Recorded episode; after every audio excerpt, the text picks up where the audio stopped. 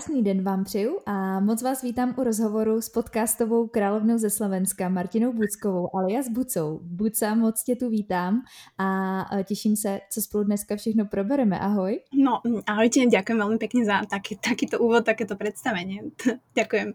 Já ještě dodám, eh, kromě toho, že ty jsi autorka podcastu The Buca Talks, který je eh, hodně poslouchaný na Slovensku a eh, samozřejmě i v Čechách, protože vím, že máš hodně příznivců i tady u nás v České republice, takže věřím, že i hodně posluchačů ode mě tě bude znát.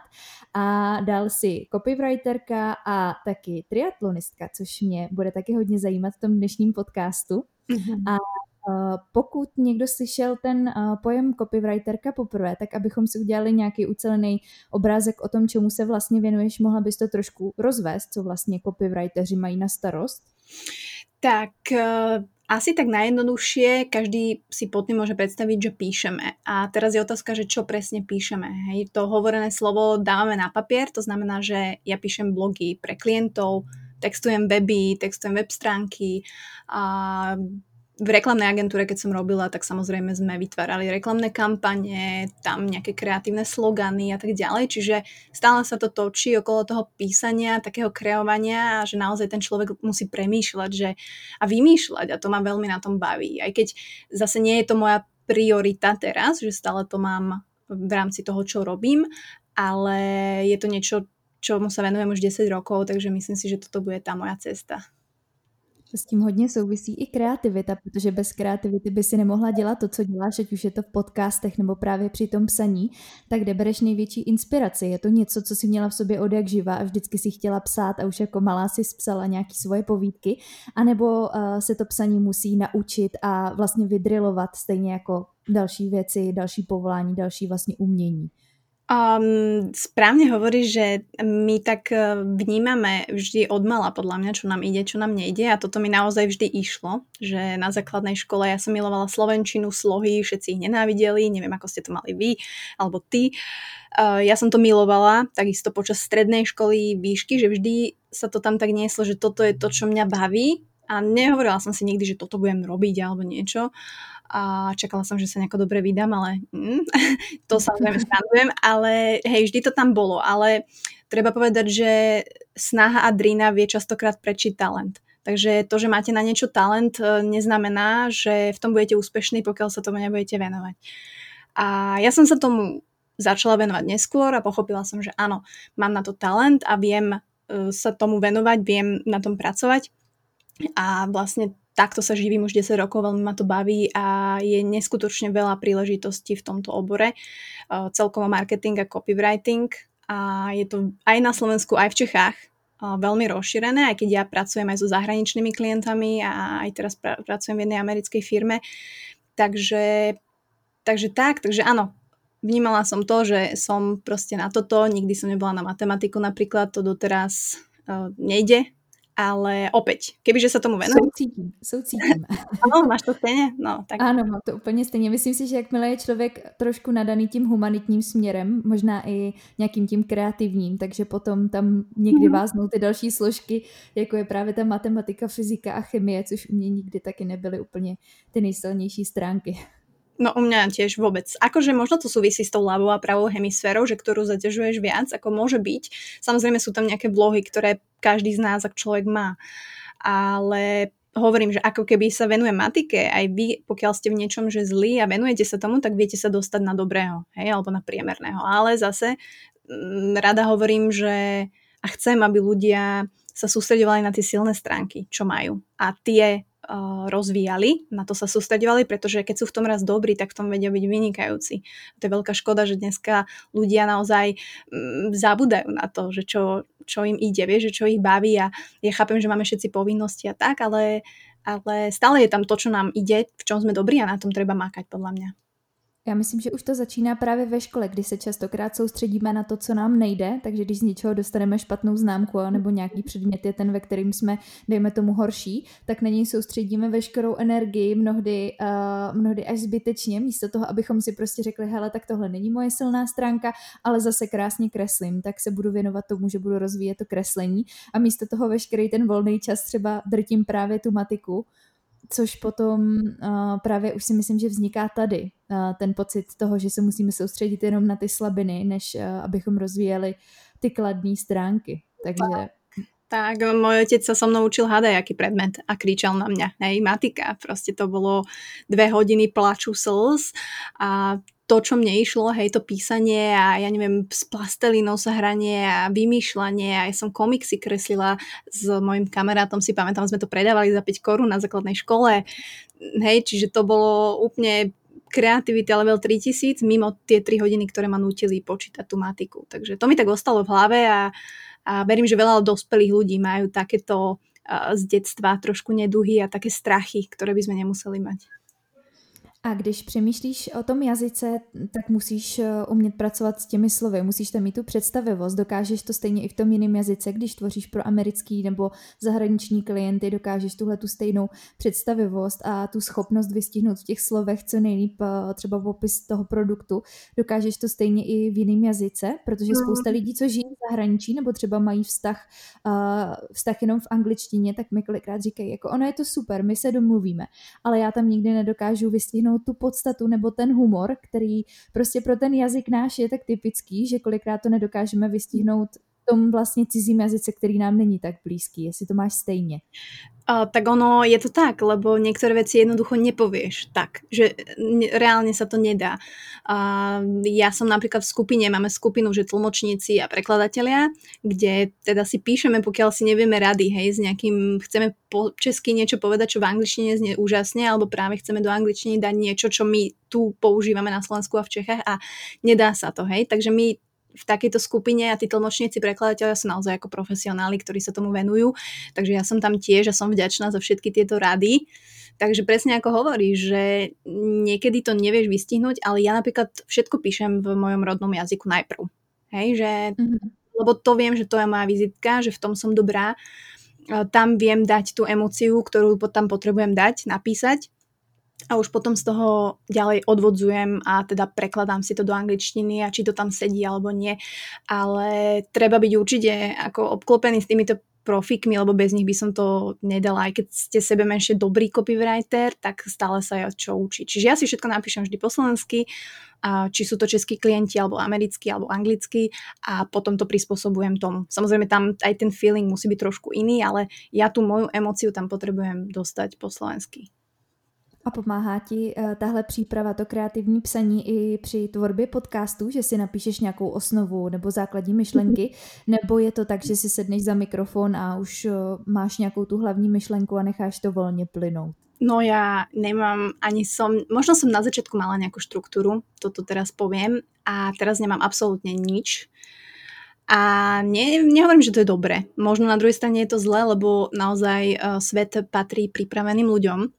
A ja viem, že ja viem byť veľmi, um, ako to povedať, taká otvorená a viem reagovať veľmi rýchlo, ale určite by mi možno pomohlo, aj možno tie rozhovory by boli lepšie, keby že sú nejaké pripravené, ale ja už tie roky, čo to robím, tak som si uvedomila, že tie najlepšie časti toho podcastu sú tie, kde nechám vlastne rozprávať toho hostia a ho počúvam.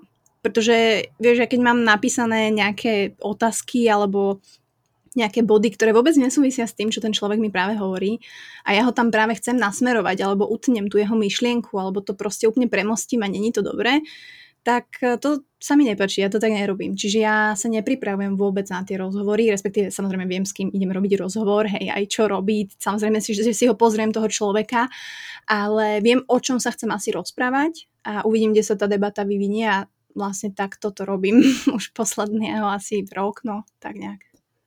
A ty máš podcasty od roku, koukala jsem dneska, od roku 2018, takže jsi začala ještě eh, v té době, kdy to nebyl takový boom s těma, s těma podcastama, byla si jedna z prvních. Mm-hmm. a kdy to bylo, kdy, kdy jste byli první, kdo, kdo tak nějak začínal a byli jste průkopníci toho podcastu.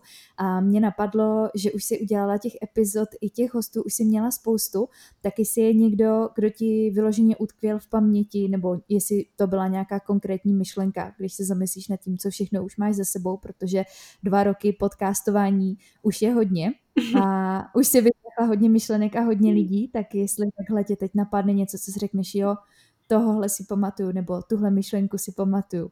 Mm. A ježiš, to je strašne veľa. Ako ja som vďačná, že som dokázala zmanéžovať skoro 200 epizód za môj život, proste to je neuveriteľné a chcem tým pozbudiť každého podcastera, ktorý toto náhodou počúva, pretože väčšina podcastov končí po nejakej 7. epizóde. To je nejak štatisticky, nejaké researche boli urobené.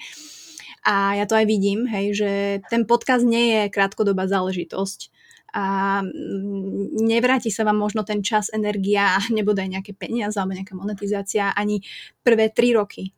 A Chcem hlavne povedať, že podcasty by nemali byť o peniazoch pretože veľa podcastov podľa mňa vzniká aj preto a tí ľudia to potom cítia, hej, že netreba robiť veci len pre zisk, Samozrejme, treba mať nejakú víziu a plán. Ja tiež chcem Buca Talks posunúť niekam, tiež mám teraz trošku také obdobie, že sa trápim a, a neviem, či to viem robiť lepšie, ale bolo tých 180 epizód a ťažko vybrať nejakú možno ti poviem moje emócie, ktoré som zažila, pretože ja to chcem robiť inak a pamätám si na slzy môjho otca, s ktorým som robila podcast, ktorý hovoril o mojej mame, sú rozvedení samozrejme a bol to naozaj veľmi osobný podcast a so slzami v očiach proste som videla, že stále ju proste miluje, aj keď si to neprizná, takže um, Adela, samozrejme Vinceová bola skvelá, um, čo ja viem, kto tam ešte bol, ako Ibi Majgu, neviem, že či niekto mal Ibiho Majgu podcaste, to je náš taký slovenský uh, pán, ale ja som vďačná za každý jeden podcast, či už s neznámymi hostiami alebo známymi. To, tam tých myšlienok bolo strašne veľa. Môj bývalý priateľ, s ktorým som bola 9 rokov, to bolo tiež silná časť kde sme sa bavili o vzťahoch, kde sme sa zhodli, že vo vzťahu sú ľudia ako dve turbíny, ktoré uh, plujú jedným smerom, ale každá je vlastne samostatná jednotka, čiže to veľa ľudí napríklad sa stráca, hej, že v tých vzťahoch chceme pre toho druhého všetko urobiť a zabudáme na seba a tieto veci. Čiže strašne veľa toho bolo. Ja som fakt veľmi obohatený človek vlastne za tie dva roky. Neviem inak, či som odpovedala na otázku, ale tak. Určitě, určitě. A, a rozumím ti, protože to mám stejně, ale mám to tak, že si třeba z každého toho rozhovoru pamatuju třeba nějakou jednu myšlenku nebo něco, co mi tak nějak jako utkvělo v hlavě, ale taky bych nedokázala vyjmenovat asi jednoho nebo dva lidi, protože člověk si váží úplně každého, kdo přišel, ať je to někdy je to člověk, který je možná známější, někdy je to člověk, který pro ostatní lidi nebude známý a budou ho slyšet poprvé, ale každý ten člověk má nějakou přidanou hodnotu a nějakou tu myšlenku, kterou může těm lidem přidat dělat. Takže za mě nezáleží na tom mít v podcastu jenom ty nejvíc fame lidi a jenom ty nejúspěšnější sportovce a jenom ty lidi, co jsou nejvíc vidět, ale přijde mi, že právě ti, od kterých to nikdo dopředu nečeká, mno, můžou mnohokrát jako předat Mm-hmm. nejvíc vlastne. Presne tak, presne tak, ako aj mne sa potvrdilo, a neviem, či v tebe sa stalo, že epizóda, ktorú si možno ani nečakala a bol naozaj ten človek neznámy, e, tak to tak tých ľudí zaujalo a takto bolo šerované. Hanku Dvorsku musím spomenúť, najstaršiu kaskaderku na svete, ktorú som mala v podcaste. To, to, musím, to musím říct, že taky uh, ten se mi hrozně líbil, ten podcast a že uh, Hanku, já jsem k ní chodila cvičit právě, když ještě ona cvičila na Andělu, takže jsem jí znala i jako osobně a vím, že prostě člověk si úplně zapamatuje tu její energii a ten, vím, jak tam vždycky přišla a řekla čau holky, pojďte cvičit a jo, takže pokud jste neslyšeli podcast, tak určitě tenhle ten vám doporučím a uh, můžete se podívat na The Buca Talks a tam je mezi posledními podcasty a myslím si, že vás tak nebije energii jako málo co. Tak, tak. Takže ďakujem inak za tento shoutout. Uh, a hej, bola to jedna z super epizód, ako to naozaj také čísla som mala mm, pri asi piatich epizódach len. Takže som vďačná samozrejme za všetky, ale toto bol jeden taký stop. A chýlí se nám tady ten podcastový rok, eh, možná vznikají teď poslední epizody, eh, tahle s tebou bude asi jedna z těch posledních, které já mm. letos vydám, nevím, jestli to máš eh, stejně, jestli budeš ještě dotáčet nějaké epizody letos, no. ale když už jsme u toho konce roku, tak když se podíváš zpátky, je to taková oblíbená otázka, tak jaký byl ten tvůj rok letošní? A myslíš iba podcastový alebo celkovo? Myslím tak celkově. Mm-hmm. Um, myslím si, že bol veľmi priamy a úprimný, keď to tak viem povedať. Že veľa vecí sa zmenilo asi v živote každého človeka, aj čo to ľudia počúvajú teraz. A fakt by som nikdy nepovedala, ani nepoviem, že tento rok bol zlý. Pretože naozaj pre mňa je len na mne, ako žijem tie dni a aj keď niekedy som nešťastná a ja neviem, sa mi nedarí a tak, je to proste moja zodpovednosť. A myslím si, že som dospela ešte viacej ako som, akože už by sa patrilo, hej, v 31 rokoch, ale tak samozrejme, bol dobrý. A samozrejme, ok, korona a všetky tieto veci, to je naozaj náročné, ale ja stále vnímam, že sú aj ďaleko horšie veci na svete, hej, chudoba v Afrike, detičky v Afrike, ako my sa tu máme ešte veľmi dobre a nestiažujem sa, že nemôžem ísť, ja neviem, do nákupného centra a tak ďalej. Takže pre mňa to bolo uh, veľmi úprimný rok, ale musím povedať, musím sa pokarhať, že čakala som od seba viac, pretože som uh, ako kreatívne nejako mm, ako by som to povedala, že som sa nejako nevyvinula, vieš, že som možno nevenovala aj tomu podcastu, že som ho mohla trošku nejako, vieš, obmeniť, mohol byť nejaký rebrand, mohlo byť nejaká nová, nielen nedelná omša, ale niečo nové a s tým som neprišla, takže a možno som čakala od seba viac, ale možno to nemalo prísť tento rok a príde to 2021, takže uvidíme.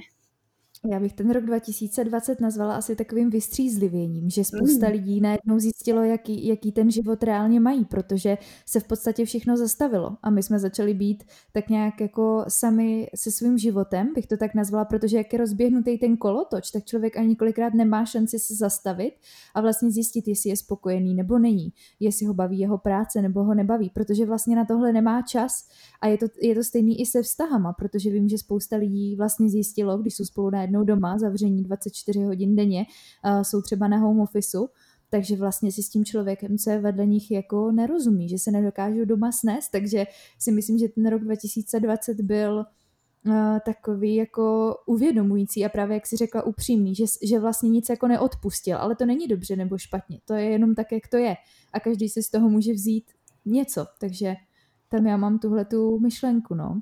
To úplne súhlasím. Toto zapísať, počiarknúť ľudia naozaj.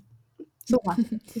A když už uh, máš těch epizod tolik, jak jsi zmínila, uh, že musíš každý, nebo musíš, to, to asi není to správné slovo, ale uh, vydat každý týden dvě epizody, tak stává se ti někdy, nebo stalo se ti někdy, že tam nebyla nálada, myšlenka, nebo něco, co by si tam chtěla vystihnout a musela si jakoby, chtěla si zachovat tu pravidelnost a kolikrát si musela v podstatě vymýšlet jakoby silou, o čem tam budeš mluvit, protože já sama u sebe vím, že jsou dny nebo týdny, kdy jsem schopná natočit klidně pět epizod denně a pak jsou dny, kdy zkrátka jako ne, nedostanu ze sebe nic. Jestli to máš stejně, nebo jestli jak jsi ten kreativní člověk, tak s tímhle umíš tak nějak líp pracovat, uh, že si schopná vydávat ten content fakt takhle pravidelně a dva roky v kuse v podstatě. um, to mám to stejně, uh, súhlasím a samozrejme cítim, vždy keď cítim, že to není ono, tak kedysi dávno som proste nenahrala tú epizódu, pretože som si povedala, že to nebude úprimné, že jednoducho ja nemôžem hovoriť o, ja neviem, spánku, keď ja nedokážem spať mesiac dobre, hej, alebo nechcem proste zahlcovať internet ďalšími informáciami, ktoré sú len prekopírované alebo nejaké také informácie omáčkoidné. Naozaj ja väčšinou vychádzam z toho, čo sa mi stalo, čo mi niekto povedal, s čím, aká, aký bol zážitok a tak ďalej. No a niekedy som nevydala proste, niekedy to nevyšlo, necítila som to tak, mala som myslím, že dva také stavy, že by som s celým podcastom skončila.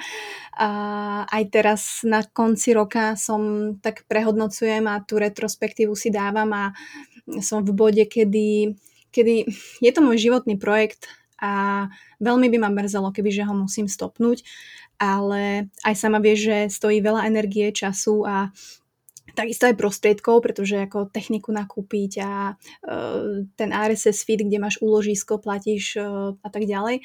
Ale je to môj životný projekt a úprimne nechcem s ním skončiť, len otázka u mňa je, že či dokážem stále deliverovať tú kvalitu a tým, že sa mi nedarí to možno dostať medzi viac ľudí, a to, čo som spomínala, že tento rok som nejako neriešila nejaký marketing a tak, tak uh, možno, možno Buca Talks nadobudne nejaký iný rozmer alebo nejaký iný brand. Uvidíme, nechcem, ešte neviem, takže nechcem o tom hovoriť.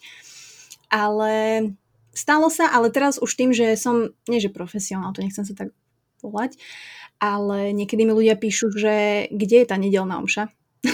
že prečo nebola a ja, vieš, to sa cítiš ako zle. Na jednej strane mi to lichotí veľmi, že niekoho tam vonku to zaujíma, naozaj si žije spolu. Že na to niekto vůbec čeká, že, že si vzpomene, ha, je nedele, tak dneska no, má přijít no, ako, Vieš, vieš, koľko správ mi takto došlo, no a ne, na jednej strane to bolo veľmi príjemné a na druhej strane som sa cítila zle, hej, no tak ale nie je to tak, že nahrávam na silu.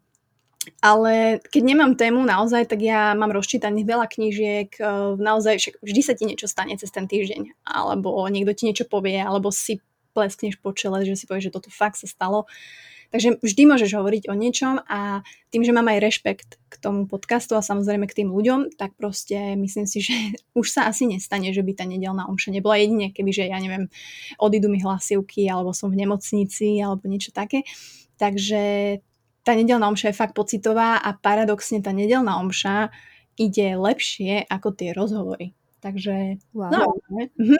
akože má to menej počutie samozrejme, lebo tak nezdiela mi to nejaká druhá strana a niekto, kto zase by mal svojich ľudí, ale o to mi ani nejde, ale reálne tam napríklad mám tú počúvanosť 90 až 100%, hej, že tí ľudia to fakt dopočúvajú. Za čo som ja mega happy, že mne tento údaj uh, je pre mňa podstatný. Hej, tá consumption, to, že ten človek to reálne počúva a dopočúva. Pretože kliknúť môžeš na hociakú epizódu, hej, a môže mať veľa klikov a veľa akože počutí, ale to, či ťa ľudia hmm. dopočúvajú, tak to je podľa mňa alfa omega. A myslíš si, že lidi dneska umí poslouchat, že umí udržet pozornost, vydržet u něčeho, zamýšlet se nad, uh, nad tou myšlenkou, kterou do toho chceš dát, protože uh, mi přijde, že ta dnešní společnost jde tím směrem jako větvení a hodně takového toho dělat víc věcí najednou, což uh, jako u některých podcastů si myslím, že to je fajn, protože já třeba taky ráda poslouchám podcasty uvaření, nebo když jdu na procházku, nebo když uklízím a tak dál ale uh, kolikrát se přistihnu a musím si to vědomě, uvědom, vědomě uvědomit, to je, to je krásný slovní spojení, a musím si uvědomit, že kolikrát si pustím video a do toho začnu scrollovat Instagram a že vlastně ani jednu tu věc uh, nevnímám doopravdy. Tak myslíš si, že to je problém dnešní? Jakou máš ty s tím letím zkušenost? Toto je podľa mňa asi jeden z najväčších problémov dnešnej spoločnosti a mám to samozrejme rovnako a prvá vec je, že veľa ľudí si to neuvedomuje. Vieš, že ty si to uvedomuješ, takto keď sa bavíme, aj že sa to stane a snažíš sa to možno v ten daný moment zmeniť. Ja takisto, ale veľa ľudí proste to tak má, s tým žije, ani nevie, že nevníma. A napríklad ja mám problém počúvať podcasty. Teraz veľké odhalenie. a e, fakt, pretože sa neviem sústrediť a a častokrát aj si robím také testy, že idem sama na prechádzku niekam, že teraz si dám do uši podcast, ale viem, že po nejakých 15-20 minútach ja strácam a už som niekde inde, už platím účty v hlave, už idem niečo, hej. Uh, nie je to zlé, proste taká je doba, takto žijeme, ale treba vedieť sa vrátiť späť, treba vedieť naozaj počúvať, lebo ja som z toho niekedy taká zdesená sama zo seba, že sa neviem sústrediť. Pre mňa je to strašný pocit, či už čítaš knižku, alebo E, nedokážem dopísať e-mail, lebo už preskočím na nejaké ďalšie okienko, hej, čo tam mám otvorené, tie záložky. A že reálne zjednodušiť tie veci, to by malo byť asi podľa mňa na rok 2021 uh, e, taká moja rada, že fakt ľudia pome si zjednodušovať veci, lebo nás to môže dobehnúť. To souhlasím a i s, i s tou prací se musím přiznat, že kolikrát mám problém s tím, že rozdělám čtyři věci najednou a, pře- a hrozně přeskakuju. Do toho mi pak někdo zavolá, do toho otevřu Instagram, na pět minut se tam zaseknu, do toho rozepíšu půlku e-mailu, pak zase něco. Takže musíme se asi, ten dva, rok 2021 bude challenge v tom uh, naučit se možná ne tak time management, ale spíš uvědomit si a být v tu chvíli, protože si myslím, že i my jako společnost se hodně zaměřujeme na budoucnost a málo kdo, nebo i na minulost, hodně se i rádi rýpeme v tom, co bylo. Já, já konkrétně to dělám taky moc ráda a většinou nás to nikam úplně zase tak moc neposouvá, kromě toho, že si z toho vezmeme nějaký ponaučení, ale že celkově asi 2021 bude o tom žít v přítomnosti a naučit se to. Mm. A umět uh, v tu danou chvíli se soustředit na jednu věc a nepřeskakovat hned na to, co bude a na pět věcí najednou, což ta doba nás k tomu tak trošku dohání. Tak e, ako ľahšie sa to samozrejme hovorí, ako robí, ja s tým mám tiež problém, ale ja si snažím tak uvedomovať, že všetko je tak, ako v tú danú chvíľu fakt má byť. Že my sa náhaňame za nejakou percepciou dokonalosti a všetko chceme, aby bolo dokonalé, dokonalá práca, dokonalý chlap, dokonalý vzťah, dokonalý sex, proste všetko má byť super, ale nikto si neuvedomuje, že to, že napríklad ja teraz tu stojím na parapete, nahrávam s tebou podcast, je ten dokonalý moment, ktorý proste taký je a je úplne super a taký má byť. Takže ja sa snažím pristupovať ku každej situácii, aj keď je to ťažké a nerobím to vždy, hej, ja nie som teraz tu odborník na, na život, ale pomáha mi to veľmi, že aj keď ma niekto naserie, keď to tak poviem, alebo niečo, tak si poviem, OK, toto je ten dokonalý moment, pretože je to, je to dobré tak, ako to je čo viem zmeniť, zmením a čo neviem, tak od toho sa musím odosobniť. Mnoho lidí právě má takhle problém si uvědomovat věci, stejně jako tady mluvíme o tom my dvě, jak si už říkala, že někdo se to ani neuvědomí a ani, ani do té fáze nedojde, že by takhle uměl reflektovat to svoje chování. A to je, myslím si, ten základní bod úspěchu. A mě ještě zaujalo ve tvém podcastu, že jsi tam zmiňovala, že jsi introvert, což by možná málo kdo předpokládal vzhledem k tomu, že tvoříš podcasty a mluvíš k lidem a otevíráš takový jakoby citlivý témata, tak eh, je to o tom, že si získala sebevědomí a to ti pomáhá o tom mluvit, nebo myslíš si, že i introvert se dokáže takhle otevřít lidem? Určite áno, ja som, ja som veľký introvert. A teraz chcem pozdraviť všetkých introvertov tam vonku, že aj introvert môže byť sebavedomý. A to je možno tá kombinácia, na ktorú si ľudia nie sú zvyknutí a automaticky si myslia, že to je extrovert, hej to. Ale nie. A u mňa ten podcast, tak sama vie, že teraz nahrávame bez e, videa. Čiže je to také tajomné, hej, a ja sa stále skrývam za ten mikrofón. Stále je, to, stále je tam nejaká tá bariéra medzi mnou a tými ľuďmi Uh, pretože mi to tak vyhovuje, pretože ma to z určitej časti tak chráni. Hej, aj ten mobil, aj ten Instagram, ja som s tými stories začínala v roku 2016, si pamätám to ešte vtedy, podľa mňa málo kto robil stories a skôr som robila také fany zo života a tiež som mega introvert, ale stále tam máš ten screen, ktorý ťa kvázi delí od tých ľudí. Čiže naživo ja mám veľký problém s ľuďmi, že kebyže mám hovoriť pred nimi alebo mám uh, mať nejakú prezentáciu, tak to je pre mňa úplne uh, akože veľmi náročná vec, to nemám rada, to sa potím, to som červená, to je, to je extrém, ale zase takto, keď sa mám za mikrofón alebo za nejakú screen skovať, tak uh, to, to ma tak uistí v tom, že OK, Mati, teraz môžeš uh, rozprávať, teraz si v svojom a môžeš dávať informácie a myšlienky. Takže som introvert, ale, ale mám to sebavedomie, ktoré samozrejme som nejaké nadobudla, ale stále to nie je konečná destinácia. A stále je to práca, a stále to sebavedomie vám podľa mňa kolíše, že není, ty sa dostaneš na nejakú úroveň, dajme tomu, že si žena, hej, ktorá eh, sa dostane na nejakú úroveň sebavedomia, si si sama sebavedomá, pretože to je práva definícia sebavedomia. Není to o tom, že si dáš štekle uh, z šatičky a ideš proste centrom mesta a užívaš si pohľady, hej. To je len výsledok niečoho. Ale tá podstata je, že si si sama sebavedomá a to je proste taká kontinuálna práca. Čiže ty sa dostaneš na nejaký level tohoto, ale to neznamená, že ty nevieš z neho klesnúť zase. A to sú také sinusoidy, fakt aj v tom sebavedomí, že niekedy si neprídem absolútne uh, akože sama sebavedomá a niekedy to zase narastie tým, čo robím, tým možno čo, akú spätnú väzbu dostávam, čo sa mi podarí, nepodarí a tak ďalej. Takže tak.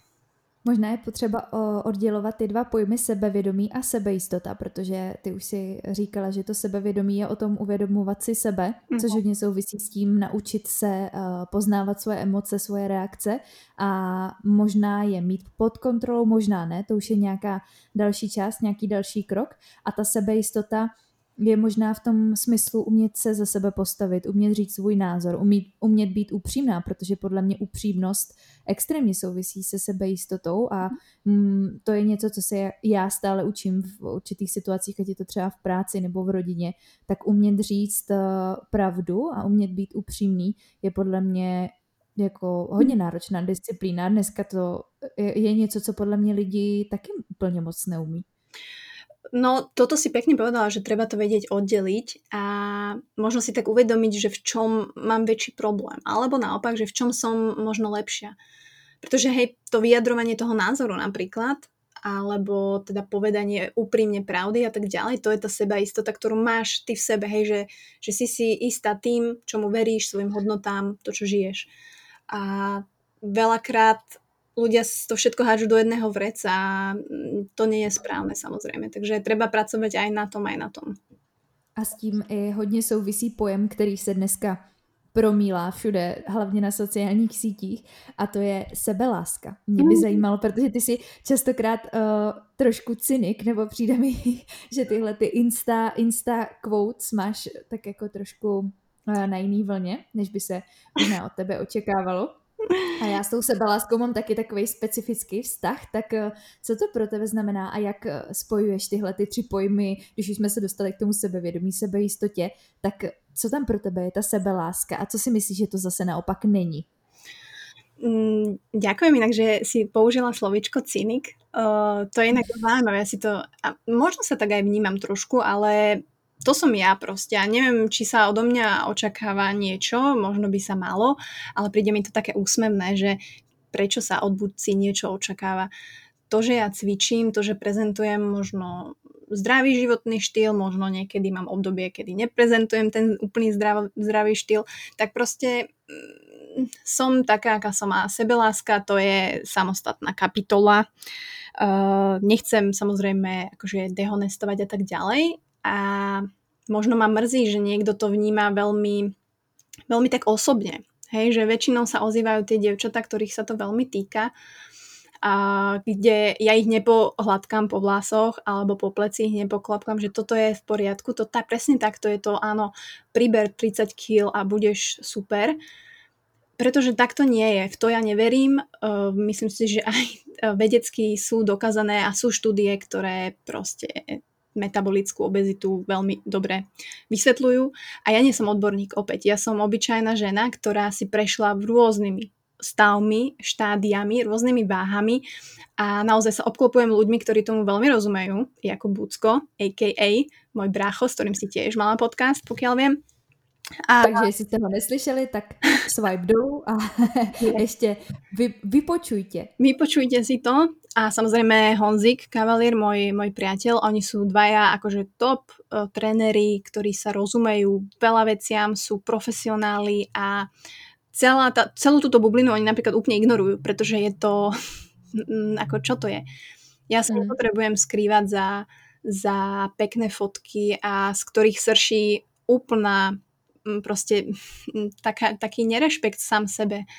A keď si niekto chce tomu veriť, že naozaj um, ľúbim sama u seba uh, tým, že veľa priberiem a potom to schudnem a zase priberiem a uh, teraz intuitívne sa stravujem a o dva mesiace už máš úplne inú cestu, ktorú prepaguješ a zase od, ľudia skúšajú, to je v poriadku, ale keď nie si úprimný, tak tým pádom to pre mňa končí a celá táto bublina, či už na Instagrame alebo niekde, pre mňa je to proste trošku smiešné, takže ja to tak aj dávam najavo niekedy, takže sa ospravedlňujem, ak to niekoho ofendne. A vlastne nie, neospravedlňujem sa.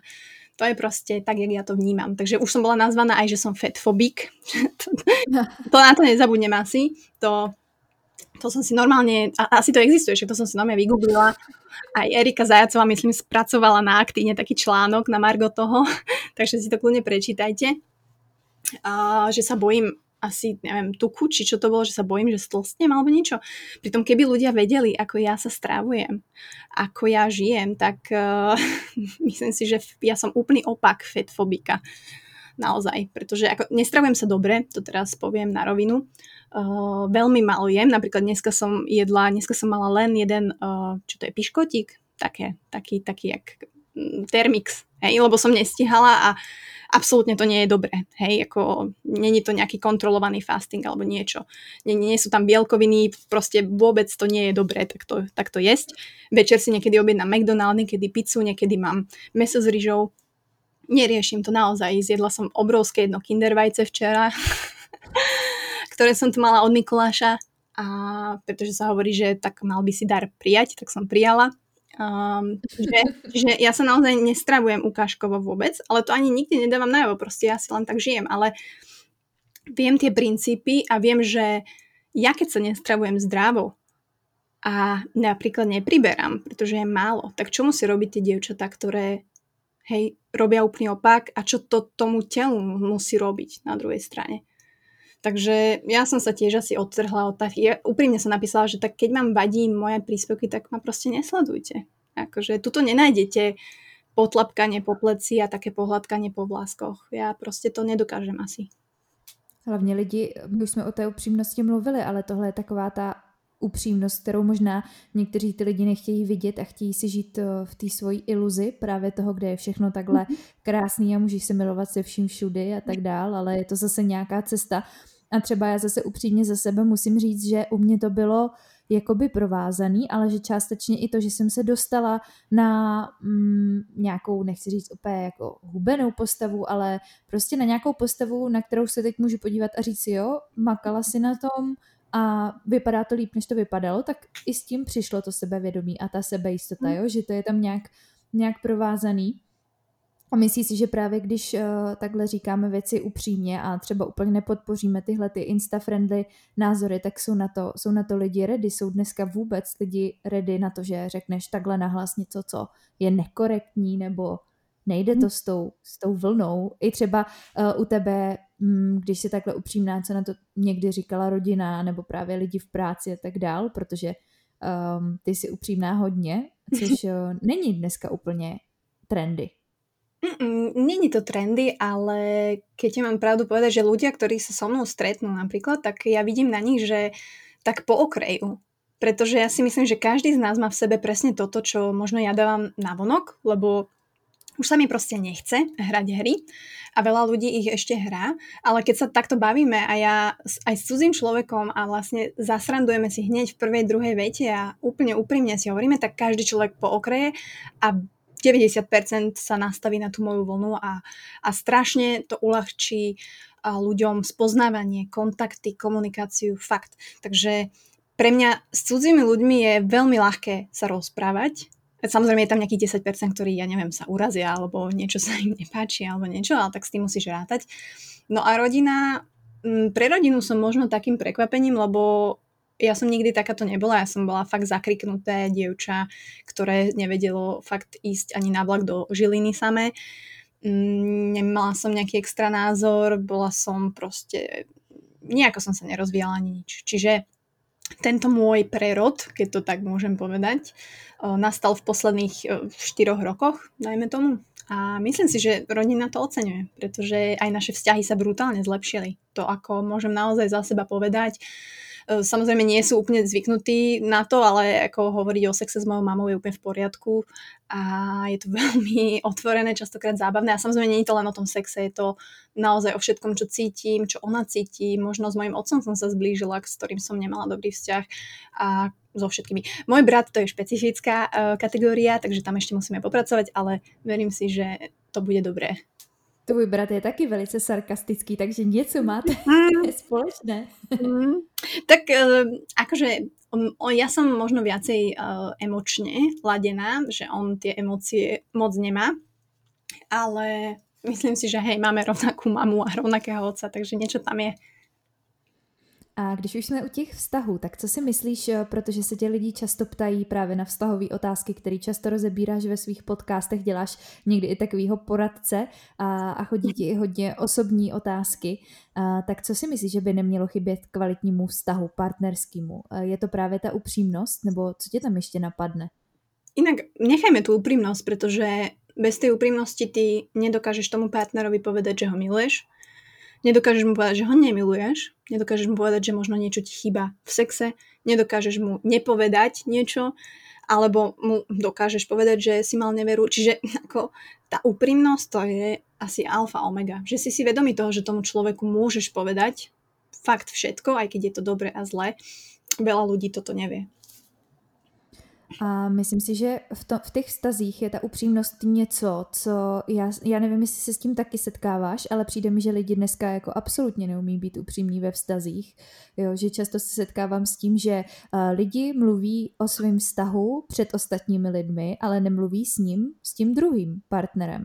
Jo, takže řeší problémy s kamarádkou, s mámou, já nevím s kým, ale já, když se člověk zeptá, ano a ptala se ho na to, nebo bavila se s ním o tom, nebo řekla jsi mu, že máš tenhle problém? No neřekla. Mm. No a jak on má potom mít šanci na to reagovat, nebo jak má šanci říct svůj názor, teď on to nemusí vůbec vědět. Jo, takže mi přijde, eh, že jak ty vztahy mají být kvalitní, když si stále něco nalháváme a když pořád vlastně jako něco předstíráme a pořád se chceme někomu zavděčit. Tak, no. A druhá vec, ktorá tam je, je strach, s ktorým nevieme pracovať, vieš. Takže my sa bojíme, že tomu človeku ubližíme, bojíme sa, že on ubliží nám, bojíme sa, že už budeme sami, alebo sa bojíme, že zrazu ten človek na nás bude tlačiť a bude z toho manželstvo a deti.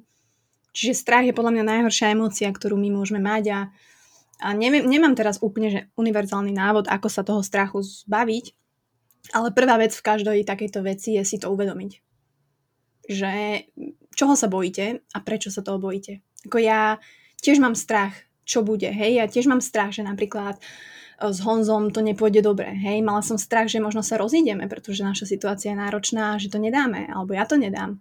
A ten strach vás trošku proste brzdí a ťahá dozadu a možno neurobíte veci, ktoré by ste za normálnych okolností urobili.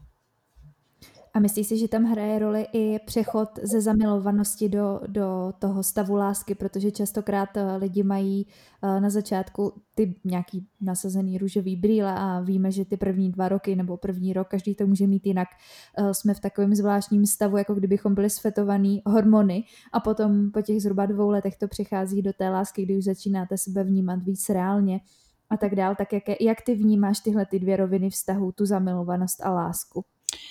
No, ja si myslím, že veľa ľudí sa nedostane do tej druhej roviny. A... Že nezvládnou právě čelit uh, té realitě, myslíš takovýmu tomu, co potom přijde, kdy už oprchá taková ta chemická, uh, jak to nazvat, mm-hmm. uh, chemická, va- chemická lavina, dejme tomu, a najednou začnete toho druhého vidět opravdu tak jako i s těma možná chybama nebo s tím, co vám jakoby vadí a začínáte čelit těm všedním dnům a takový té všední realitě, kdy vám nepřijde už úžasný to, že jenom on ráno otevře oči, ale že už začínáte prostě řešit, uh, jako kdo půjde nakoupit a uh, jako jestli pojedete k babičce o víkendu a, a tak dále. A ještě když k tomu potom přijdou nějaký vážnější problémy, tak uh, si kolikrát říkám, že jak může ten vztah zvládnout takovou tu jako fakt potom složitou situaci, který, který přichází a uh, pokud se bavíme o vztazích na x let nebo na celý život, tak těch situací bude hodně. Tak uh, jak právě vnímat tuhle tu rovinu a aby ten vztah zvládl přechod na tu realitu? Tak uh, za mňa je samozrejme vedieť, že toto príde, pretože ono to vždy príde a sorry ľudia, ale u každého to príde, niekedy skorej, niekedy neskorej a ako dôležité je, ako keď si tie rúžové okuliare dáte dole, tak proste to hneď nezahadzovať. Hej, že tam začína tá reálna práca. Tam ten vzťah je práca. To je, vy žijete svoj život a s niekým iným ktorý by mal byť váš najbližší človek, parťák do života, na všetky situácie, na ktorého sa máte spolahnúť. Akože jasné, všetci poznáme, alebo tí, ktorí poznajú, tak sú tí šťastnejší, ten pocit zamilovanosti, ten je úžasný, tí šťastnejší ho zažijú ešte veľakrát, aj ho zažili veľakrát, ale tá chemická reakcia proste odoznie dôležité je sa dostať do tej druhej fáze, pretože tam začína reálna láska, tam začína ten vzťah, ktorý si vy viete vybudovať. A pokiaľ to hneď zahodíte, alebo však ľudia sa rozchádzajú väčšinou, hej, po ja neviem, dvoch rokoch, troch rokoch, jasné, ja som sa rozišla po deviatich rokoch, ale to bol zase iný prípad. Takže za mňa je dôležité sa tam najprv dostať do tej druhej fázy. Já jsem dokonce slyšela v jedné přednášce, že existují takzvaní feťáci zamilovanosti, což jsou lidi, kteří neustále hledají tu věčnou zamilovanost, že jakmile přejde ten vztah do, ty, do té, dejme tomu, druhé fáze, kdy právě přichází ta realita a ta skutečná láska, to skutečný pouto, tak oni ztratí tu jiskru a začnou mít pocit, že ten vztah už není kvalitní a že už tam není to, co to bývalo a začnou znova hledat tu chemickou dávku těch hormonů a, a vlastně začínají ten vztah znova a znova, jenomže postupem času asi zjistí, že uh, je to normální, že, te, že ten vztah má fáze. Hmm, áno, to môže byť. Tak to má väčšina. Ja hovorím tak, že ľudia si milia city a pocity. Takže to hovorí asi za všetko. Že ty um, pocitíš niečo a máš nejaké pocity o tom človeku ale ty si ich zamieňaš za city a dokážeš proste po týždni povedať, že niekoho miluješ, respektíve sa s niekým rozídeš a miluješ o tri týždne niekoho iného. Takže ako mi- minoritná časť môže sa stať, že sa zamiluješ v priebehu troch mesiacov dvakrát, ale most likely, pardon za angličtinu, to tak nie je. Takže nemilte si prosím city a pocity. Hodně se teď i mluví o tom, že máme ve společnosti rozházený uh, mužský a ženský princip, že ženy jedou hodně na tom mužském principu a celkově tím jako společnost degenerujeme, že jsme se nastavili na tu, na tu výkonnost a tak nějak se uh, zastírají ty dvě role, které vždycky v té společnosti měly nějakou funkci a díky tomu ta společnost fungovala. Tak co pro tebe znamená ta ženskost a ten ženský princip? Jak ty to vnímáš? Je to pravda, ja to vidím na sebe, že my ženy sme prebrali veľa mužských črt a ja nechcem teraz spôsobiť, že či to je dobré a zlé, toto je môj názor a musíme a mali by sme vrátiť viacej ženskosti do tohto sveta. My vieme byť úspešné, vieme byť úžasné, vieme byť vtipné, vieme sa sami sebe o seba postarať, ale tá ženskosť proste chýba. My naozaj sme si možno nabrali na plecia niektoré veci, ktoré by možno mali riešiť muži, možno naopak muži zase trošku si nabrali veci, ktoré by mali riešiť ženy a naozaj, ak spela, že tá degeneruje trošku tá spoločnosť, tak je to tak. A ja tiež predstavujem, alebo ja tak hovorím, že Amazonka by mala byť e, každá žena a tak ďalej a tá Amazonka možno evokuje takéto tú silu, hej, a odhodlanosť a že som sama za seba. Ale Amazonka stále môže byť nežná, krásna, um, proste milá, nápomocná, pretože o tom sme my ženy a ja, ja budem sa snažiť, aby to ženstvo sa vrátilo uh, o niečo viacej. Aj v tom roku 2021. A co proto děláš konkrétně ty, kdyby nás slyšel teď, eh, nebo slyšela nějaká žena, která si to uvědomuje poslední dobou, že jela hodně na výkon a třeba není úplně spokojená a hledá pořád nějakou tu svoji roli, třeba i v tom partnerském vztahu, tak eh, co ti pomohlo si tohle uvědomit, nebo jaký konkrétní kroky proto děláš? Tak uh, hlavne pocity, že kedy som sa necítila dobre. Hej, ja sa necítim dobre, keď musím riešiť náročné veci, keď musíš, ne, nehovorím, že platiť účty, ale uh, cítila som sa proste nie dobre v tej roli muža, ktorý akože jasné, má zabezpečiť a tak ďalej, ale my ženy sme to už tak vyhrotili, že naozaj ten výkon by nemalo byť to jediné, čo robíme. Čiže ja sa snažím robiť uh, viac tie ženské veci, hej, že nehovorím, že všetky náraz, ale každý deň napríklad ja neviem, e, pre mňa, prečo je napríklad žena v kuchyni uh, pojem, ktorý ženy urazí. Hej, uh, proste odpradávna aj historicky, proste tá žena vytvárala domov, ktorý proste to mal byť, bolo to naozaj šikovná v kuchyni, vie variť, vie sa postarať o deti a aj keď sa teraz hovorí, že muži sú lepší šéf kuchári alebo ja neviem, tak žena v kuchyni, ja nechcem, aby to bol nepríjemný pojem, proste aby to niekoho urazilo, že aj žena v domácnosti, akože prečo? Keď tá žena vie urobiť úžasný domov a, a má proste spokojného manžela, plný žalúdok, prázdne gulky, deti, tak ako, prečo nie? A samozrejme, e, mala by sa každá žena realizovať, ale v takom meritku, aké jej vyhovuje. Čiže ja sa snažím robiť tie ženské veci, tie ženské elementy uh, dávať do toho dňa. Čiže naozaj si uvedomať, že OK, v tej kuchyni proste som rada aj keď teraz varím veľa a strašne ma to ako prehonzuje, je to náročné, ale chcem to robiť, pretože je to súčasť mňa, je to súčasť tej ženskosti. A samozrejme, starostlivosť o seba je druhá vec, kde proste nechodím týždeň v cope, kedy som si proste neumiela vlasy, lebo sa mi nechcelo. Ale si tak uvedomím, že ja sa cítim ženskejšie, keď proste mám krásne tie vlasy a, alebo sa nejako zladím, hej, šiltovku si dám s tričkom, to sú také malé prkotiny, ktoré ale pre mňa predstavujú to, že tú ženskosť tak trošku akože pošteklím, ako hovoríme tu na Slovensku a môžem ju ten deň ukázať. Vieš, myslím. Takže... Dobře, protože to není o tom, já jsem u sebe zjistila, že hlavně teď v karanténě, když uh, 6 dní ze sedmi jsem v teplákách ve vytahaný mikně, což se mimochodem i teď, když nahrávám tenhle hmm. podcast, uh, tak potom, když se, když se namaluju, když se nějak líp oblíknu, navoním, tak ten den je najednou úplně, má úplně jiný grády, což tady nechci říct, že se musíme jako na sebe plácat make-up nutně, ale spíš je to o tom vnitřním pocitu a podle mě, když ta žena je jakoby se sebou spokojená, a se sebou se cítí tak nějak, že jí to sluší a pro každou ženu to bude něco jiného, tak potom to bude i vyzařovat. Takže tam je to podle mě takový spíš vnitřní pocit, než o tom, Uh, že musíme mít, uh, já nevím, krásné šaty a podpatky a musíme být namalovaný. Ale i kdyby pro někoho to tak bude, někdo se bude líp cítit prostě přirozeně, ale každá máme nějakou tu svoji rovinu, kdy víme, že tohle nám sedí a tady se v tom cítíme dobře. Tak, tak, takže ja sa najlepšie cítim nahá, takže ja to mám vybavené. Vieš? tak to je ideální, protože uh, tobě může home office v tom případě docela usnadnit práci v tomhle. Mm, no, veľmi, áno, áno, tak to je, ale samozrejme, ako horok si musím dať, keď máme nejaké koly, ale stalo sa, že proste dolog nemám, hej, takže niekedy, alebo som mala s kolegami, sme mali kol a vždy sme si teda hovorili, že prosím, buďte oblečení, hej, ešte v tej prvej vlne. A samozrejme, že v pozadí prebehol nahý Honzik, takže všetci ho videli, všetci proste notebooky sa im hovorím, to bolo vidieť z takého uhla, no tak pardon, sorry, sorry, sorry. Stáva sa. A myslíš si, že lidi dneska uh, jsou zvyklí být nahatý, protože mi přijde, že to je taky další věc, která je tabu a uh, celkově sexualita je trošku tabu. Tak uh, jak to vnímáš ty?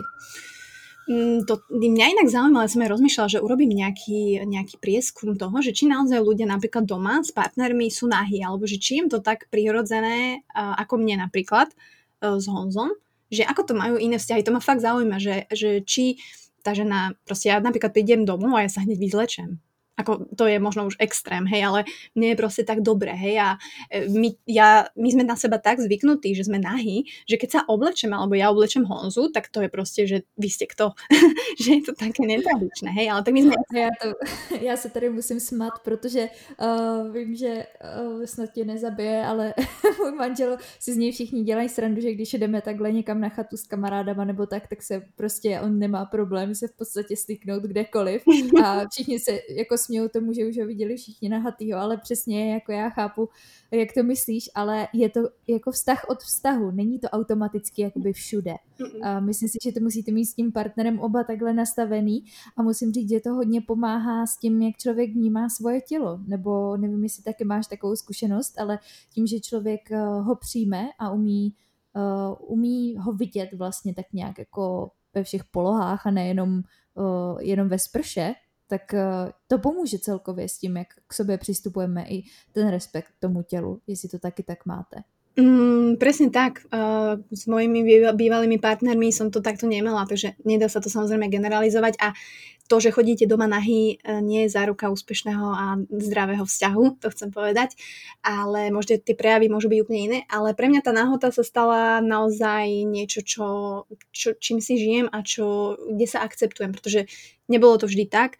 Ešte na začiatku vzťahu s Honzom som napríklad bola pribratejšia, dajme tomu, a samozrejme som sa sama sebe nepačila, tak som nosila také čierne, nie že negliže, ale vieš, tak keď začínaš vzťah a teraz ideš, chceš z tej postele ísť sa vycikať napríklad, napríklad, tak nechceš ísť nahá úplne pred tým mužom, lebo hm, tak hm, vidíte zo zadu a necítiš sa komfortne, tak som mala také, akože taký prehoz, hej, taký župánek, mm-hmm. som si dávala vždy, hej, tak sexy. No a teraz ani neviem, kde je, takže ono to tak vyvíja a ani by ma nenapadlo, hej, že vyslovene sa nehambím pred tým človekom, ale to súvisí samozrejme s tým mojim rozpoložením a s tým rozpoložením ženy. Uh, samozrejme niektoré baby nosia frajerové trenky. To je tiež sexy a fajn. Je to hociaký prejav toho, že vy sa cítite dobre. A keď ten partner vám dá to zázemie alebo žijete v tom prostredí, kde sa na nič nehráte a vieš, že si taká, aká si, že si tam proste doma a sedíš na sedačke, nemáš na sebe nič a ješ popcorn a proste tak myslím si, že ten partner je naozaj asi ten, Ten pravý. Mm-hmm. A myslíš si, že člověk, který se neakceptuje, nepřijímá se, nemá se rád a svoje tělo, může mít uh, takový člověk kvalitní sexuální život, nebo to jde podle tebe ruku v ruce? Mm, myslím si, že môže mať dobrý a je otázka, že čo je kvalita a kde začíná, kde končí. A pro něj, že by, že by měl pocit, že to je jako to, to nejlepší, protože já mám pocit, že to sebepřijetí, ta upřímnost a takový to, že tomu partnerovi naprosto důvěřuješ a je tam ta stoprocentní otevřenost, že ty víš, jaká si víš, co chceš, um, vlastně nemusíš nic jakoby skrývat, asi upřímná jakoby ve všem a dáš tam tu důvěru, protože mi přijde, že my ženy tohle máme spojený prostě emočně. My nejsme uh, nastavený na mm, tu výkonnostní vlnu, bych řekla, v tom sexuálním životě. My to máme hodně spojený s emocema a s tou důvěrou, že když já se nebudu cítit dobře a budu tam mít pořád nějaký to jakoby tabu a ten pocit, že něco jakoby předstírám a necítím se tam komfortně, tak si neumím představit, že dokážu být na takovém levelu s někým, eh, když právě tam mám tuhle tu upřímnost a takovou tu jako úplně, že jsem tam bez toho obalu a jsem tam jenom já sama za sebe.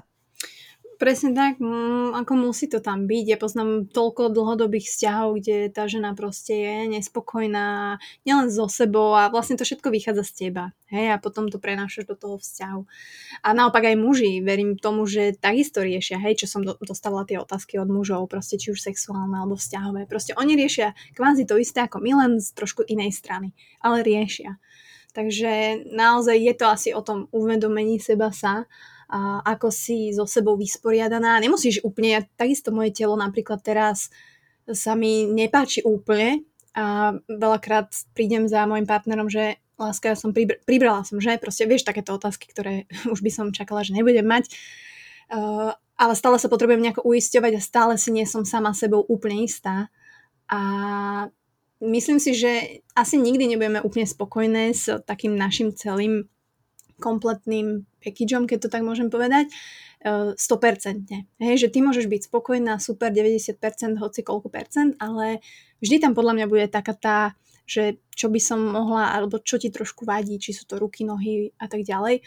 A samozrejme nemusí to byť len o tom tele, teraz sa nebavíme, že musíte byť eh, úplne úžasná ženská naha, ale pokiaľ ste si sama seba vedomá a to súvisí aj v tom sexe a aj v tom vzťahu, že tí muži potrebujú, ako by som to povedala, že submisivita je dobrá, ale aj my ženy potrebujeme toho muža trošku takého alfa.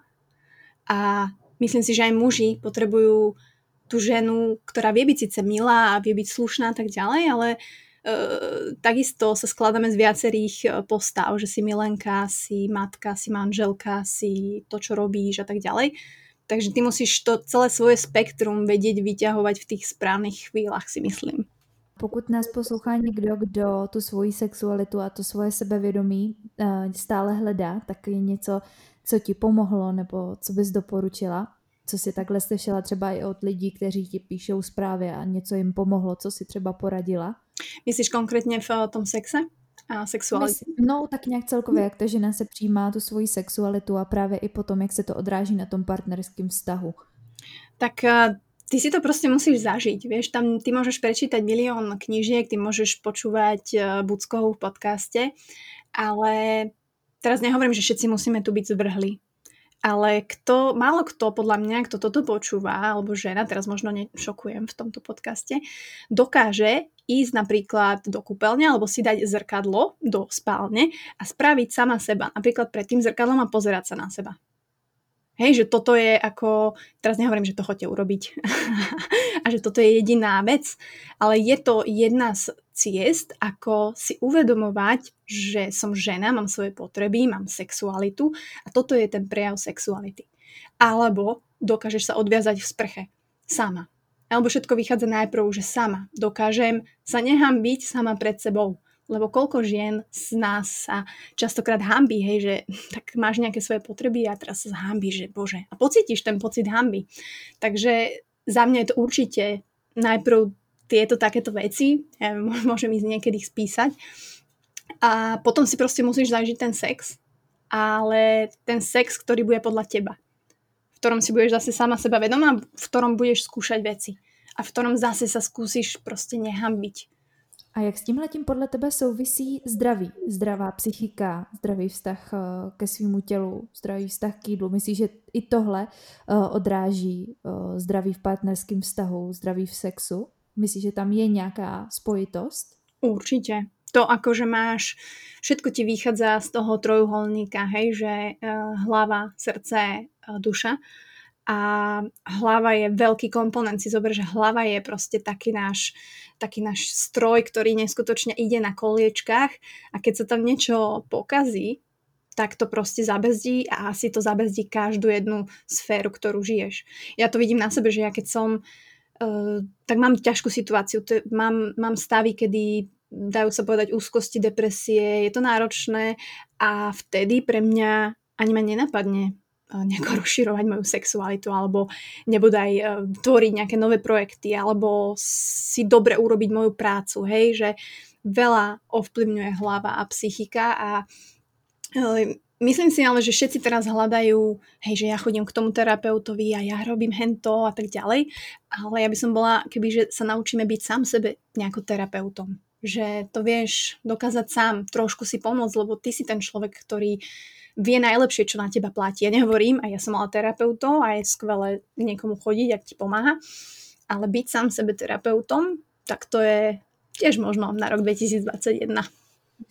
A být sám sobě lékařem, protože já hodně mluvím i o tom, že eh, častokrát od lékařů chceme, nebo od trenérů, nebo od vyživových poradců, aby nám dali ten návod, aby nám zodpověděli všechny ty otázky. A my vlastně vezmeme tu zodpovědnost a jenom ji předáme někam dál.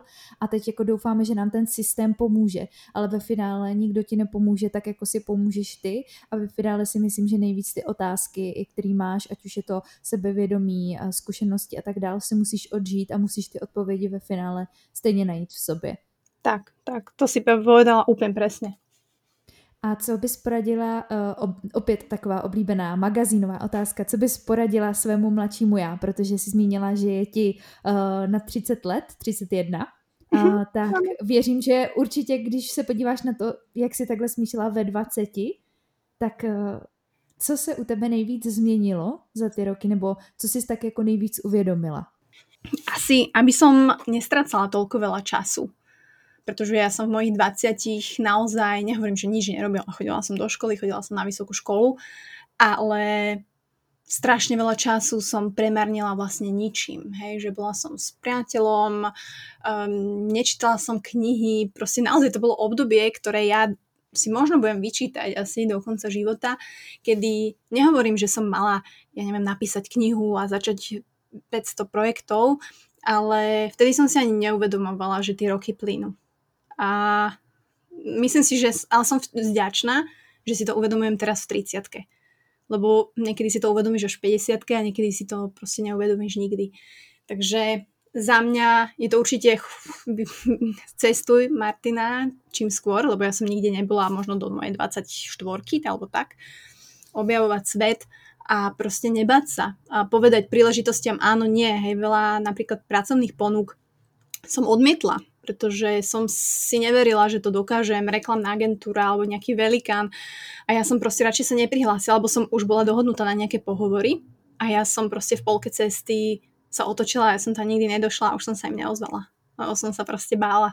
A viem, že teraz by som to určite neurobila. A co by si vzala ze vztahu?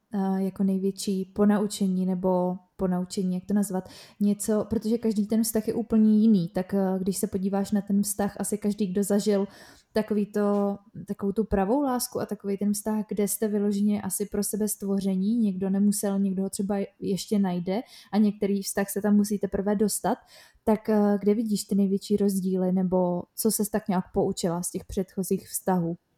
Um, tak um, tým, že ja som ja som mala možno to šťastie, že som sa zalúbila naozaj, že zalúbila viackrát v živote. Úprimne. Hej, že teraz s Honzom, s mojim bývalým priateľom a ešte jeden uh, muž tam bol. Takže ja som naozaj zažila tri situácie, kedy som si myslela, že ten muž je proste moja životná láska a s ním budem do konca života. A tým, že som si prešla tým, že nie je a prešla som si naozaj tými rozchodmi, tak som pochopila, že naozaj fakt, že najväčšia neistota alebo že na, najväčšia istota je neistota a najväčšia neistota sú práve vzťahy. A ja to akceptujem. A tým sa mi oveľa ľahšie žije, že či je to teraz Honza, s ktorým neviem, či to bude, ako to bude, alebo by to bol nejaký iný muž, tak proste viem, že dokážem eh, prekonať ďalší rozchod a ďalší rozchod a ďalší rozchod a že ten život môže byť kvalitný aj keď nemáte partnera. Naozaj, ako to, že je niekto sám v 30 alebo v 40 no a čo? Proste pokiaľ je ten človek šťastný, má, má kamarátov, alebo nemá teraz akurát obdobie s niekým sa stretávať, alebo proste to nevyšlo s niekým, no a čo? Proste ten život je world of living a mm, naozaj tie vzťahy, ja chápem, že keď niekto to prežije prvýkrát, tak vtedy je to najväčšia trauma. Vtedy, ako sme si to asi prešli všetci týmto, že tá prvá láska proste bolela, ale keď si tak uvedomíte, že stále ste tu a že vlastne žijem si super život a dostal som sa z toho a možno sa mám oveľa lepšie teraz ako vtedy, tak ja som proste pripravená na to, že hoci čo môže skončiť. A to si myslím, že je, že je taká výsada moja. A viem, že aj keby to bolelo, aj keď to bude neviem aké hrozné, aj keď to bude napríklad dohoda, bude to príjemné, tak ja sa z toho proste z, postavím a idem ďalej, že ja som samostatná jednotka a potrebujem sa sama seba spolahnuť, pretože nikto iný, jasné, že ti pomôžu, hej, rodina, priatelia, sem tam, ale pokiaľ si nie si so sebou najlepší kamoš, tak to bude ťažké. Takže určite uh, asi, asi to vedomie, že dokážem byť sama a dokážem zvládnuť akúkoľvek neistotu, ktorá príde. Určitě lepší být sama, než být ve vztahu který ti nevyhovuje a kde se necítíš dobře. Mm-hmm. Takže myslím si, že není nic dobře nebo nic špatně, ale vždycky poslouchat eh, sebe a poslouchat, eh, kde jsem spokojená, kde nejsem, pracovat na tom, pracovat na vztahu se sebou, ale pracovat i na tom partnerském vztahu, pokud nějaký mám, což je práce na celý život. To nikdy nekončí. Tak, tak, tak moji starí rodičia pracovali až do 80 na tom. A myslím, že vtedy bola väčšia tolerancia, keď to tak mám povedať, že my Vieš, že teraz sme všetci takí strašne dotknutí, keď je niečo inak. Hej, to vidíš na celom svete, to vidíš na korone, keď máš taký názor, chceš očkovanie, nechceš očkovanie. Teraz sa každý s niekým súdi, teraz nemôžeš povedať, že e, v práci, že tvoj šéf je pako a keď fakt je, lebo je, ťa vyhodia, alebo proste, hej, je to veľmi také radikálne a to není dobré, hej, že mala by byť väčšia tá tolerancia, ktorá moj, moji starí rodičia to zažili, myslím si že vtedy sa fakt pracovalo na tom, keď si mal nejaký čajový set a keď sa ti náhodou nejaký rozbil, tak si ho zlepil a nevyhodil si ho len tak, alebo nevymenil za druhý. Takže, takže tak. To je určitě pravda. Takže kdybyste hledali nějaká životní moudra další a další témata z oblasti vztahu, sexuality, zajímavých hostů, tak určitě eh, najdete na Spotify, Apple Podcast a dalších platformách SoundCloud, kde prosím tě ještě máš podcasty, kam můžeme lidi odkázat. Vieš čo, asi hlavne tu, ja som na Soundcloude a najviac ľudí ma počúva práve keď majú iPhony, takže na Apple Podcast, na tej fialovej aplikácii, ktorú tam máte. A Spotify tiež. A ono sa to samozrejme je tam ešte viacej, Stitcher a ja neviem, Audiolibris, alebo ja fakt neviem všade, keď si zadám, minule som si zadávala inak Buca Talks do Google a mi to vyhodilo zaujímavé veci, čo som ani nevedela, že tam som, takže já jsem si taky nedávno zkoušela googlit svůj podcast a zjistila jsem, že jsem i na nějakých stránkách, o kterých vůbec jako nevím, že existují, mm. že si to tam samo, samo nahraje. Říkám, jo, tak dobré, tak mm. jsem všude. Super vědět. jo, jo. A ještě tě taky lidi můžou sledovat na Instagramu, kde tě najdou jako I am Buca. Mm-hmm. A já to nazdílím i do popisku podcastu. A je ještě nějaká platforma, kde, kam dáváš svůj uh, svoj obsah, nebo sme zmínili všechno? Vieš čo, mám aj na Facebooku, že do Buca Talks a tam mám nejakých 800 ľudí, ale zase ten Facebook a ten algoritmus už nejde moc a nepodporuje takto moc uh, videnia, čiže tam ma skoro nikto nevidí, keď tam niečo dám. A je pravda, Bohužiaľ už ani Instagram uh-huh. do mhm. míry. Ja viem, no, uh-huh. teraz ten shadow, či čo to je a naozaj asi odmietam si platiť proste reklamu, aby niekto videl moje príspevky, proste prečo? Takže je to smutné, ale taká je doba. Instagram je trošku viacej už reklamná platforma a kto chce samozrejme na tej vlne ísť môže, asi sa mu bude dariť pravdepodobne, ale ja to tak necítim. A je něco, co by si tu ještě ráda zanechala jako takovou poslední myšlenku nebo něco, co bys ráda tady ještě zdůraznila z toho, co jsme tady dneska povídali? tak ja budem rada, ak ženy budú budú rozvíjať tú svoju ženskosť. To je asi podľa mňa taká pointa, pretože uh, ak žena si tú ženskosť tak pestuje, tak vy sa budete cítiť automaticky lepšie. Budete sa cítiť proste taká naplnenejšia. Isto aj to sebavedomie s tým priamo súvisí, to rastie ruka v ruke. Takže za mňa naozaj každý deň skúsiť si tú svoju ženskosť v nejakých iných situáciách robiť, možno nejakú novú vec, um, či je to od vzťahu, či je to od uh, sexuality, hoci čo. Takže za mňa určite tá ženskosť je krásna vec. No a pokiaľ to počúvajú nejakí páni, tak uh, pre nich možno dajte priestor tým ženám a tú ženskosť rozvíjať, že to prostredie je strašne dôležité a muži sú v tomto skvelí, že oni sa málo kedy na niečo hrajú, keď už sú takto spokojní, že oni sú viacej taký rácio, taký, taký úprimný, priamy a myslím si, že vedia dať tej žene pocítiť, aká je dôležitá. A zase naopak, aj my ženy tým mužom. Čiže zaujímať sa aj o iných ľudí, aj o tých ľudí, ktorých máte doma a myslím si, že rok 2021 bude o to krajší. Mati, já ti moc děkuji, že jsme měli příležitost otevřít tady tuhle kapitolu, která eh, v podcastu ještě nebyla, ta vztahová a právě ta kapitola ženskosti, sexuality a tak dál. Probírali jsme to eh, s jinými host, host hosty, ano, ne host, já jsem to říct po slovensky, protože jak se zaposlouchám do té slovenštiny, tak kolikrát už mi tam padají ty slovenský slovíčka, ale z hosty, ne s hostiami. A, tak jsme to uchopili dneska z trošičku zase jiného úhlu a věřím, že si v tom a, každá žena něco najde, nebo i každý muž, kteří to poslouchali, takže já ti za to moc děkuju, děkuju ti za tvůj čas a popřeju ti krásný zbytek večera. No, ja ďakujem veľmi pekne za pozvanie a dúfam, že sa bude páčiť a majte krásny rok 2021.